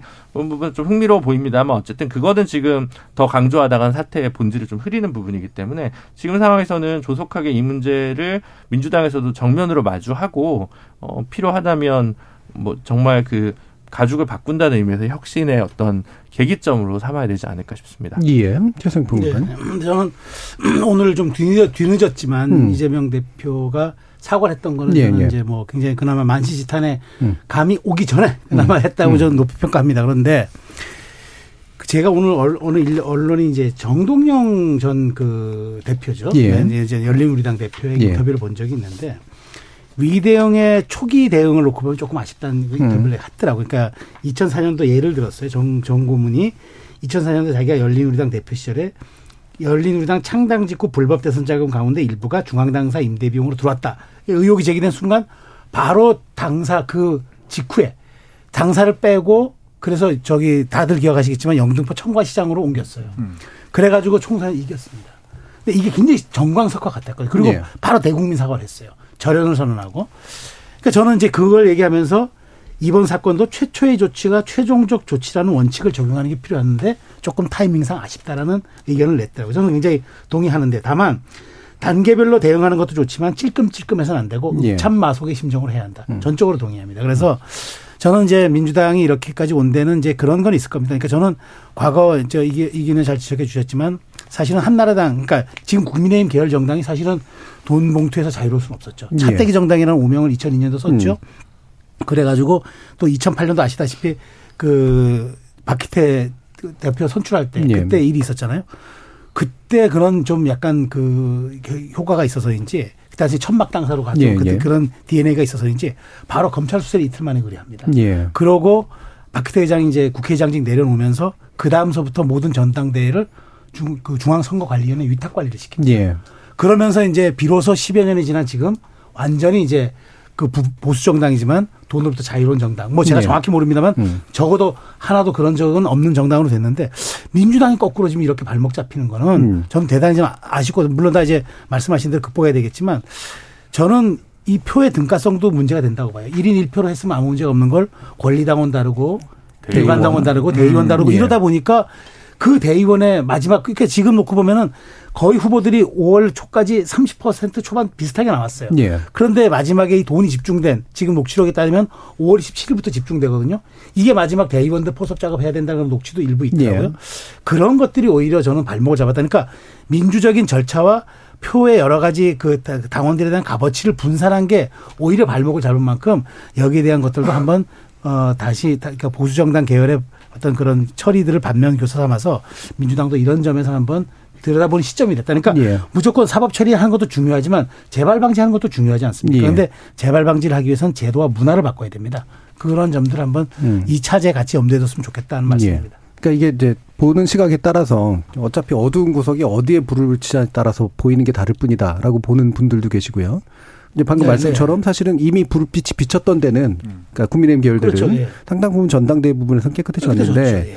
민주당은 오히려 이런 대우 그러니까 표의 등가성이 없기 때문에 생기는 문제를 여전히 안고 가고 그렇죠. 있었다. 예. 이제 이렇게 보는 있죠. 것도 있는 거잖아요. 근데 그, 그 저는 조금 다른 음. 게그 그 예를 들면 그 2008년 전당대회가 이제 박희태 의원이랑 정몽준 후보가 아마 대결했던 걸 거고 예. 이제 어뭐 약간 상식처럼 가장 돈 봉투가 많이 살포된 건 그 직전에 이명박 후보와 박근혜 후보의 대선 선출 그렇죠. 뭐 과정에서의 사실은 음. 전당대회가 돈 봉투가 더 많았는데 이제 크게 수사 대상이 된 적은 없었다고 저는 알고 있습니다. 예. 뭐 이제 다 지난 얘기니까 특별히 누군가의 명예를 훼손하고자 하는 의도는 아니고 음. 제 말은 격렬하게 붙은 전당대회에서 뭔가 조금 이런 부정한 돈이 나올 가능성이 더 많지 않나 싶던 거죠. 그러니까 음. 어대낙이 어떤 예를 들어 이낙연 후보가 무조건 대표가 되는 당대표 선거나 이재명 후보가 뭐 다시 대표가 되는 선거에서는 이거는 뭐 그냥 어차피 one-side 게임이었기 때문에 누가 누군가의 돈을 쓰거나 쓸 문제가 필요가 없고 그냥 모두들 아 이건 대세다 이렇게 되는 것 같거든요. 그래서 이게 항상 격렬하게 붙었을 때 그 여야에서 그 구습이 약간씩 음. 이렇게 고개를 들쳐 있고 다시 나타나는 게 아닌가 저는 사실 좀 그렇게 음. 보고 있습니다. 예. 제가 곤란할 것 같아서 최종적으로 빼놨는데 생각 많이 하셨을 해가 좀 오셨죠 아마. 자 하원기 부대변인. 아, 전 뭐 사실 곤란할 게 전혀 없다고 생각하고요. 검찰 조사 우리가 한다 그러면은 이제 습관적으로 이 야당 탄압이다. 예. 뭐 검찰의 조작 수사다, 기획 수사다 이런 얘기를 하는데 그러면 안 된다고 생각을 합니다. 저도 뭐 이를테면 이렇게 생생한 녹음 파일이 나왔는데도 그 얘기부터 하면은 국민들이 어떻게 생각하면 아, 이 사람들은 뭐 증거가 나오든 안 나오든 다 검찰이 야당 탄압한다고 생각을 하는구나. 그렇게 우기는구나. 라고 생각을 합니다. 이재명 대표 건에 대해서는 입증할 수 없는 증거가 아직 안 나온 상태니까 무죄 추정의 원칙을 형해화시키지 말라고 주장하는 것이고 예. 지금 이 경우에는 녹음 파일이 3만 개가 나왔다는 거 아닙니까? 그러면은 떳떳하게 가서 수사를 받아야 된다고 저는 생각을 합니다. 두 번째로는 민주당에서 예전에 뭐 국민의힘도 마찬가지지만 부동산 관련해서 문제 터지니까 이건 뭐 권익위를 비롯한 외부 기관에 의뢰해서 조사를 좀 실시하고 여기서 문제가 되면은 좀 뭐 출당 조, 조치시키겠다 이런 약속했지 않습니까? 그와 비슷한 정도의 약속 같은 걸 국민한테 좀 해야 되는 거 아닌가라는 생각이 일단 듭니다. 지금 이 문제에 대해서는 그렇게 처리를 하더라도 아까 전에 제도적인 문제 부분 말씀을 해주셨으니까 제가 조금 제 개인적인 생각을 덧붙이자면 저희 정치자금법이나 뭐 선거법이나 이런 게 조금 해외 선진국들에 비해서 빡빡하게 돼 있는 건 예. 사실입니다. 사실은 돈 관련해서는 이게 좀 들어오고 모으고 쓰고 하는 문제에 대해서는 자유롭게 풀어주고 이게 적법하게 이 회계 처리가 됐느냐 이런 투명 감시 체계를 좀 강화시켜야 하는데 저희는 그렇게 돼 있진 못해요. 이렇게 한정된 기간에 한정된 만큼만 돈을 모을 수 있고 이제 캠프에서도 분명히 사용할 수 있는 인력의 규모는 많은데 그러니까 필요한 인력의 규모는 많은데 실제로 제도적으로는 그게 막혀 있습니다. 돈을 주고 합법적으로 못 써요. 그러니까 이런 얘기 이런 문제들이 계속 반복적으로 불거지는 거거든요. 예. 사실상 이 50만 원 이게 총액이 9천 얼마지만은 50만 원, 300만 원 때문에 자기 정치 생명 거는 사람들 별로 없거든요. 예. 그런 문제들 때문에 발생하는 부분이 있으니 차제의 정치자금법이나 뭐 이런 어 선거법이나 이런 부분에서 대해서 비합리적인 부분들은 좀 개선하는 방향으로 가자라고 전 주장하고 싶은 게 지난번에 왜 노회찬 의원 같은 경우에도 그 네. 5천만 원대 보면은 이런 얘기들 많이 나왔잖아요. 근데 이거를 바꾼다는 게 기득권 지키기이기도 해요. 국회의원들 같은 경우에는 뭐 상시적으로 1억 얼마씩 모을 수 있지만 원외 인사들은 그렇게 못 하고 이런 문제들이 계속 불거져 왔던 건데 민주당에서 이 부분에 대해서 확실하게 끊고 가되 제도적인 부분을 좀 개선해서 반복되지 않게 했으면 좋겠다라는 생각이 듭니다. 예. 그 두 번째 부분을 지금 얘기하면 또 오해받을 수 네. 있어요. 예. 예. 그 지금 아까 얘기했던 그 한국갤럽 여론조사 보면 10대, 20대 층에서 무당층이 57%로 잡히고요. 음. 30대에서도 무당층이 35%로 제일 높습니다. 그러니까 사실은 지금 그리고 아마 이번 주 또 한국갤럽 여론조사나 리얼미터 여론조사 나온 민주당 지지율이 아무래도 좀 하락할 개연성이 높지 않, 예. 않겠습니까? 이 뉴스 때문에. 그러니까 이게 지금 양당에 대해서 서로 이제 실망을 주려는 경쟁을 지금 하고 있는 음. 어처구니 없는 사정 상황인데 이 상황에서 아까 국민의힘이 이러이런데 대처를 잘해야 된다 혹은 태도를 사건을 대하는 태도가 중요하다고 얘기를 하면 지금 이제 오늘 이재명 대표가 사과를 하고 그 다음에 이제 이, 그 송영길 대표에게 조기 귀국을 얘기를 했다. 전화로까지는 좋은데. 예. 그 다음 스텝이 뭐냐 하는 거죠. 그렇죠. 진상 규명은 안 될 텐데. 예. 저는 윤관석 의원이 삼선 정도 했으면 이쯤에서는 자기가 일단 책임지고 내년 총선 불출마하고 음. 의원직 사퇴는 안 하더라도 총선 불출마 선언하고 이제 어 사법부 가서 떳떳하게 뭐 예. 저거 자신의 뭐 뭐랄까 소신을 밝히겠다, 자신의 음. 무죄를 밝히겠다고 얘기를 하더라도 음. 그런 정도의 액션 정도는 해줘야 이게 그 당에 미치는 영향들이나 이런 것들을 최소화할 수 있는 거라고 생각하거든요. 근데 이게 예. 개개인의 어떤 책임이나 뭐 정치적 비전, 전망 때문에 서로 다른 얘기가 나올 수 있는데 이제 그 부분을 풀 수 있냐 없냐가 사실은 지금 이재명 대표한테 놓인 어떤 리더십의 숙제 가 아닐까 싶습니다. 예. 결국 이제 이 부분 아까 이제 읍참마속이라는 표현을 쓰셨는데 이게 참 곤란하긴 한 게 송전 대표에 대해서도 뭔가 처리를 해야 되고요. 그렇죠. 그렇죠. 유니언에 대해서도 해야 되는데 이 대표 스스로가 아무리 법적 성격은 다르다라고 본다고 하더라도 어 나하고 관련 없는 거에 대해서는 이제 그 목을 자르고 나하고 관련 있는 부분에 대해서 내가 그렇죠. 버티는 것처럼 비칠 수도 있어서 생기는 그러니까. 문제가 있죠. 그 이재명 대표 입장은 굉장한 딜레마죠. 예. 그러니까 어, 뭐 남의 부, 분은 뭐 저렇게 어목하게 하고 나한테 음. 이렇게 그러니까 춘풍추상 얘기가 당연히 나오죠. 예. 그러니까 저는 이렇게 생각해요. 그러니까 지금 그 김, 김준호 변호사 좀 뭐 고언을 주셨는데 저는 그래요. 최소한 녹취에 등장했던 뭐 현역 의원들은 입장 표명해야 됩니다. 네. 아니 녹취까지 나왔는데 이게 조작됐다고 얘기하는 건 말이 안 되잖아요. 네. 그러면 네. 최소한 녹취에 등장해서 돈이 오고 가고 그다음에 내가 옆에 있으니까 얘기했어 안 했어라고 얘기했던 분들은 최소한 여기에 대해서 실체적 진실을 밝히는 게 저는 정치인의 도리고 네. 또 그것이 정말 본인들을 국회의원으로 만들어준 당에 대한 선당 후사의 모습이 아니겠습니까? 음. 지금 이 순간까지 선사 후당한다면 그건 말이 안 되잖아요. 음. 그래서 저는 최소한 실체적 진실을 알고 있는 분들은 이실직고 해야 됩니다. 그리고 예. 사법부의 판단을 판단을 구하는 것을 별개로 저는 당원들에게 먼저 사과하고 국민에게 사과해야 됩니다. 그리고 예. 그것이 저는 그래요. 이재명 대표의 이재명 대표가 물밑으로 그런 것을 조율하는 게 정치인이 그렇겠죠. 정치적 리더십인 거예요. 예. 나도 뭐, 그니까 자기만 살려고 하는 게 아니다. 우리가 이 고비를 어떻게든 넘어가야 큰 우리가 민주당이라는 함을 바다에 띄울 수 있지 않겠냐. 뭐, 네. 어쨌든 설득하는 건 본인의 몫이겠죠.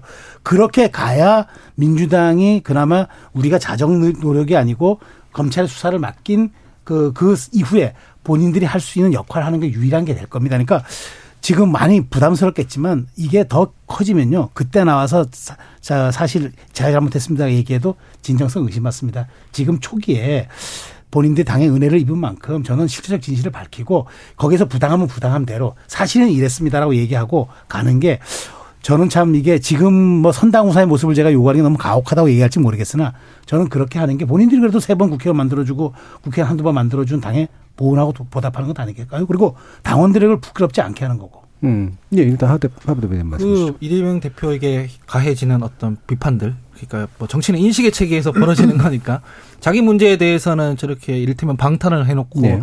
다른 사람한테는 저렇게 가혹하게 하느냐라는 건 소위 정치적 부담으로서 져야 되는 겁니다. 음. 왜냐면은 음. 애초에 이렇기 때문에 당대표 출마하지 말라고 했던 거거든요. 음. 그러니까 뭐 리더십이라는 건 이 지도자가 희생을 할 때 생기는 것인데 그렇게 하지 못했기 때문에 어쩔 수 없이 져야 되는 정치적 부담이라고 저는 생각을 네. 하고요.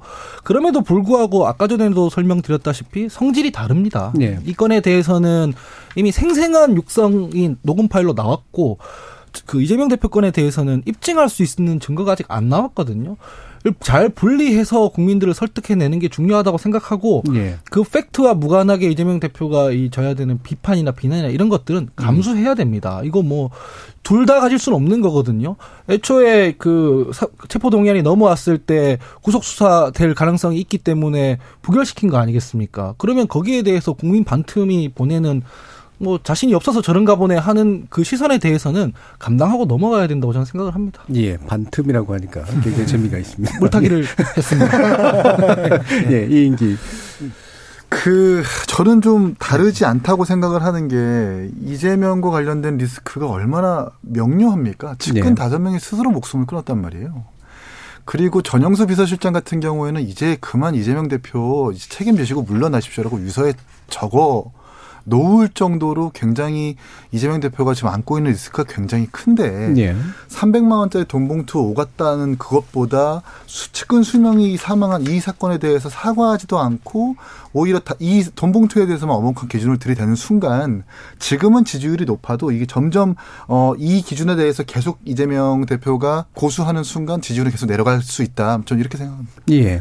그럼 이 부분을 이제 좀 짚어보도록 하죠. 이제 송영길 전 대표하고 일단 연관성이 있는 이 사안이니까 결국에는 송영길 전 대표가 어떤 행보를 보일 수 있도록 이재명 대표가 이제 행동하느냐 사실 이 부분일 텐데 오늘 통화는 했다고 하고 양쪽이 이제 입장을 충분히 밝혔다라고 얘기를 하는데 송 대표의 얘기를 들어보면 아직 들어오고 싶은 것 같지는 않거든요. 물론 이제 나하고 관련이 없다라고 하고 지금 내가 할 수 있는 게 없다라는 표현을 썼습니다만, 근데 이재명 대표 같은 경우는 이제 어쨌든 송 전 대표의 신세를 몇 번 진 셈이잖아요. 그러니까 어떤 식으로 참 이 문제를 해결해야 되는가라는 곤혹스러움 느끼는 있을 텐데 한번 들어보도록 하죠. 가장 곤혹스러울 지점은 과연 방송에 지금까지 나온 육성이 전부일까? 예. 조금 더 결정적인 증거들이 혹시 남아 있는 거 아닐까? 음. 알 수가 없으니까 음. 대응하기가 아마 녹록치가 않을 겁니다. 대부분의 대선 자금 예를 들어 뭐 이회창 총재는 본인이 예전에 사과문을 썼습니다만 형사처벌을 본인이 받지는 않았습니다. 노무현 전 대통령도 대선 자금 관련해서 측근들이 어, 구속됐지만 본인이 처벌받은 적은 없어요. 그러면 이제 알아서 밑에서 충성한 것이다가 됐든 뭐가 됐든 간에 직접적으로 지시한 정황들이 나오지 않거나 예. 실제로 또 직접적으로 지시할 정도로 엉성하게 하지도 않았겠죠. 음. 그러다 보니까 사실은 일반적인 음. 사건을 변호사로서 보면 이거는 보통 송영길 대표는 형사적으로는 무죄고 아마 입증이 어려울 것이고 이제 정치적인 연대 책임은 어느 정도 수위에서 질 것이냐의 문제로 귀착되는데 이번 건 같은 경우는 음성 녹음이 있다는 굉장히 독특한 케이스고 그 안에 어느 정도까지의 결정적인 smoking gun이 있을지 알 수가 없어가지고 사실 예. 아마 본인도 어 모를 거 아닙니까? 뭐 어디서 자기가 등장하는지도 모를 것이고 음. 그러다 보니까 그리고 기억을 하려고 해도 하기가 쉽지는 않을 수도 있습니다. 워낙 바쁜 일정이기 때문에 그그 그 0. 몇 퍼센트 차이 이재명 윤석열 사이의 표차보다 적은 표차로 당선된 후보 예. 아니었겠습니까? 음. 그러니까 그런 면에서 봤을 때 지금 조금 어 수사의 진척 속도를 보고 본인이 어느 정도 알고 있는 진실이 저는 뭔지 모르지만 좀 대응하려고 하지 않을까. 음. 그건 약간 불가피한 측면이 있다고 생각하고 그리고 수사가 어차피 제일 핵심 제일 위에 있는 사람을 제일 마지막에 합니다. 근데 지금 의원들이나 원외위원장이나 이렇게 거론된 사람이 수십 명 다니기 때문에 사실은 원래 예정대로 7월 혹은 뭐 그거보다 빨리 이제 지금 4월 중순이니 중순이니까 뭐 4월 말이나 5월 초에 들어온다 하더라도 바로 송영길 대표를 바로 지금 소환해서 검찰이 수사할 것 같지는 않습니다. 그래서 예. 그 부분은 좀, 어, 그 추이를 좀 봐가면서 아마 대응하지 않을까라는 생각이 많이 듭니다. 예, 송 대표 입장에서도 그렇게 하는 게 아마 뭐 나을 것이다. 슬기로울 것이다. 예. 최승 평론가. 저는 뭐 예. 저는 뭐, 뭐 김, 김 변호사는 법률가로서의 이제 이야기도 포함해서 예. 하시는 건데 저는 이런 부분들은 그 법률적으로 풀면 안 되죠. 음. 송전 대표 입장에서는 이건 정치적으로 풀어야죠. 본인이 최소한 저는 조기 귀국해서 예. 본인이 가장 크게 큰 메시지를 내고 음. 크게 본인이 여기에 대해서 해줘야 됩니다. 그게 예. 어쨌든 전직 당 대표로 살리라고 저는 봅니다. 그러니까 본인이 지금 여러 가지 그 내가 어디까지 연루됐을까서부터 여러 가지 이제 확인되지 않은 것도 있고 생각이 많겠죠. 그런데 그럴수록 저는 정면 돌파해야 된다고 봅니다. 그러니까 당이 예. 지금 누란의 위기에 처해 있잖아요. 음. 정말 누란의 위기입니다. 이거는 그 송심 이심을 떠나서 본인이 지역구까지 그냥 사실 헌납하다시피 죽어간 거잖아요. 대선 패배 책임지고 물러나겠다 해서 보궐선거 된 거잖아요. 송심 이심도 됐고 했는데 그런 논란까지 지금 야당에서 여당에서 문제가 제기된다 그러는데 전 여기에서 지금 송영길 대표가 어떤 어떤 말을 해도 지금 그게 누가 제대로 들을까? 저는 음. 조기 귀국해가지고 대국민 기자회견 해야 합니다. 그리고 모든 책임은 나, 내게 있다라고 얘기하는 순간 이 문제가 풀려집니다. 예. 그러지 않고 거기에서 제한된 정보를 계속 취득하면서 이제 대응을 한다. 그러니까 제가 정동영 전 의장의 아까 얘기를 한 얘기가 뭐냐면 단계별로 대응하는 것도 중요하지만 그게 단계별로 빠져나가는 듯이 비춰지는 건 더 안 되거든요. 예. 그래서 최초의 대응이 최후의 대응이어야 한다라는 아까 그 제가 말 소개한 이유가 음. 송영길 대표에 적용됩니다. 본인이 좀 이걸 풀어줄 필요가 사실 있어요. 그게 정답이긴 한데. 그러니까 제가 정답일 수밖에 없어요. 그러실 것 같지 않아서. 그러니까 그래서 사실 뭐 선당 후사만 생각하면 지금 귀국해가지고 정계 은퇴부터 선언해야죠. 아, 그러니까 제 얘기가 네. 답을 그렇게 근데 드렸는데. 그럴 것 같지가 않아서 제가. 예. 네. 이긴. 그 저는 송영길 대표가 사실 이재명한테 이재명 대표 입장에서는 많은 신세를 졌죠. 그렇죠. 네, 많은 신, 대선 때 머리까지 교환한테 머리까지 맞으면서 예. 굉장히 많은 신세를 졌는데 조기 귀국해라라고 말을 하는 건 정말 마지막 경고이고 마지막으로 기회를 준 것 같아요. 그게 송영길 대표한테 이재명이 할 수 있는 최, 최선인 것 같고, 예. 이젠 송영길 대표가 결단을 해가지고 들어와서 수사를 받아야 되고, 저는 전당대회 당대표를 뽑기 위해서 돈 봉투를 살포했다라는 그 목적 이외에 다른 목적들이 분명히 저 있을 것이라고 생각하거든요. 예. 왜냐하면 사무부총장과 당대표가 됐을 때 당의 엄청난 이 당비를 어떻게 운영할 수 있을지에 대한 그 권한을 가지고 있는 것이기 때문에 이정근 부총장이나 여러 인사들이 이런 것들을 암시한 상태에서 돈 봉투를 뿌렸 없다는 가능성도 배제할 수 없다. 대가라든가 이런 문제. 예, 예. 이거 이해관계나 대가성도 음. 분명히 있을 것으로 보여지고 또 지방선거가 분명히 있었을 것이기 때문에 어떤 계약관계나 어떤 업체와의 어떤 이런 이권 이런 것들도 분명히 그 몇만 개의 이 통화 녹음에서 있을 수도 있겠다라는 예. 생각을 좀 하게 돼서 이런 부분들까지 좀다 사실 뭐 까발려진다면 좀 더 걷잡을 수 없이 좀 커지지 않을까 생각합니다. 음. 예, 황기 부 대변인. 뭐 제가 인신공격하는 걸 별로 안 좋아하지만은 이정근 사무부총장은 민주당에서 유명해요 이상한 사람으로. 예. 그래서 제가 뭐 송영길 대표가 여기 연루돼 있다는 생각은 제 개인적으로는 들지 않습니다. 음. 다만 이제 송영길 대표가 어떻게 했으면 좋겠냐. 본인이 당 대표했던 데에 비추어서 좀 생각을 해보면은 이 어떻게 해야 되는지 대충 정답 근사치가 나오지 않을까 싶습니다. 음. 송영길 당 대표 본인 대표하던 시절에 부동산 문제이 터졌을 때 권익위에 보내가지고 출당시키고 하는 문제들 먼저 자기가 했고요. 음. 그다음에 양향자 의원 그 관련해서 보좌진에서 뭐 성 관련 비위 나왔을 때 바로 출당 조치했고 뭐 이런 행보들을 발빠르게 했었거든요. 그래서 이 건에 대해서도 송영길 대표가 구체적으로 뭘 모를 거라고 저는 생각합니다만 보통 이, 이 돈봉투가 왔다 갔다 하더라도 그게 후보한테 막 보고되지는 않아요. 그래서 이런 문제에 대해서 우리 당의 대표였기 때문에 빨리 귀국을 해서 사실관계를 어떻게 하면은 조금 더 밝힐 수 있느냐에 기여할 수 있는 부분이 있을 거거든요. 그래서 논의해서 아까 전에도 제안 드렸습니다마는 외부 기관을 포함한 어떤 제3의 기관에 좀 의뢰를 해서 조사를 해서 책임을 지게 할 수 있는 부분은 책임지게 한다라거나 본인 당대표일 때, 일때 했던 방법이니까요. 음. 그런 식으로 조금 생각을 해보면 될 거라고 생각을 하고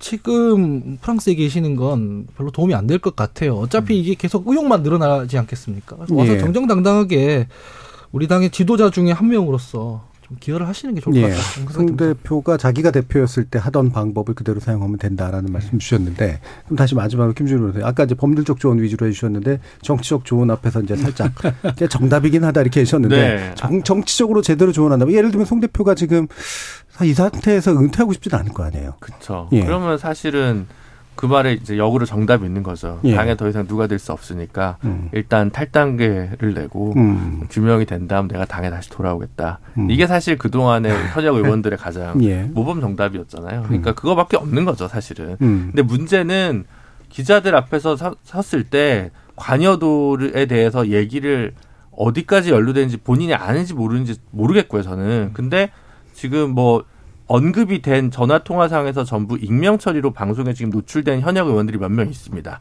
근데 그게 뭐 물론 그런 가능성도 있죠. 이제 예를 들면 누구한테는 얼마 누구한테 얼마 준다고 해놓고 본인이 이제 예. in my pocket하는 배달 사고도 있을 수 있기 때문에 음. 수뢰 범위가 어디까지인지는 알 수는 없습니다만 현역 의원 최대 20명을 지금 검찰은 피의자 단계로 놓고 있다고 저는 알고 있거든요. 그게 소영길 대표를 포함한 인원인지 아닌지는 잘 모르겠습니다만 그래서 여기 그 부분에 대해서 일절 모른다고 얘기할 건지 음. 그 메시지에 대한 톤을 사실관계에 따라서 어떻게 조절할지 마지막 판단하고 있을 거라고 저는 생각합니다. 예. 유튜브에서 기억 비읍시은님께서 민주당 솔직해야 살 수 있습니다. 의장술로는 못 살아남습니다라는 말씀 주셨고요. 신성민님이 이번 기회에 돈 정치 뿌리 뽑아야 된다라는 그런 의견도 주셨습니다. 자, KBS 열린 토론 정치의 재구성은 이것으로 모두 마무리하겠습니다. 오늘 함께 해 주신 이기인 국민의힘 경기도의회 의원, 하헌기 전 더불어민주당 상근부 대변인, 김주루 변호사, 최수영 시사평론가 네 분 모두 수고하셨습니다. 감사합니다. 감사합니다. 감사합니다. 지금까지 KBS 열린 토론 정준이었습니다.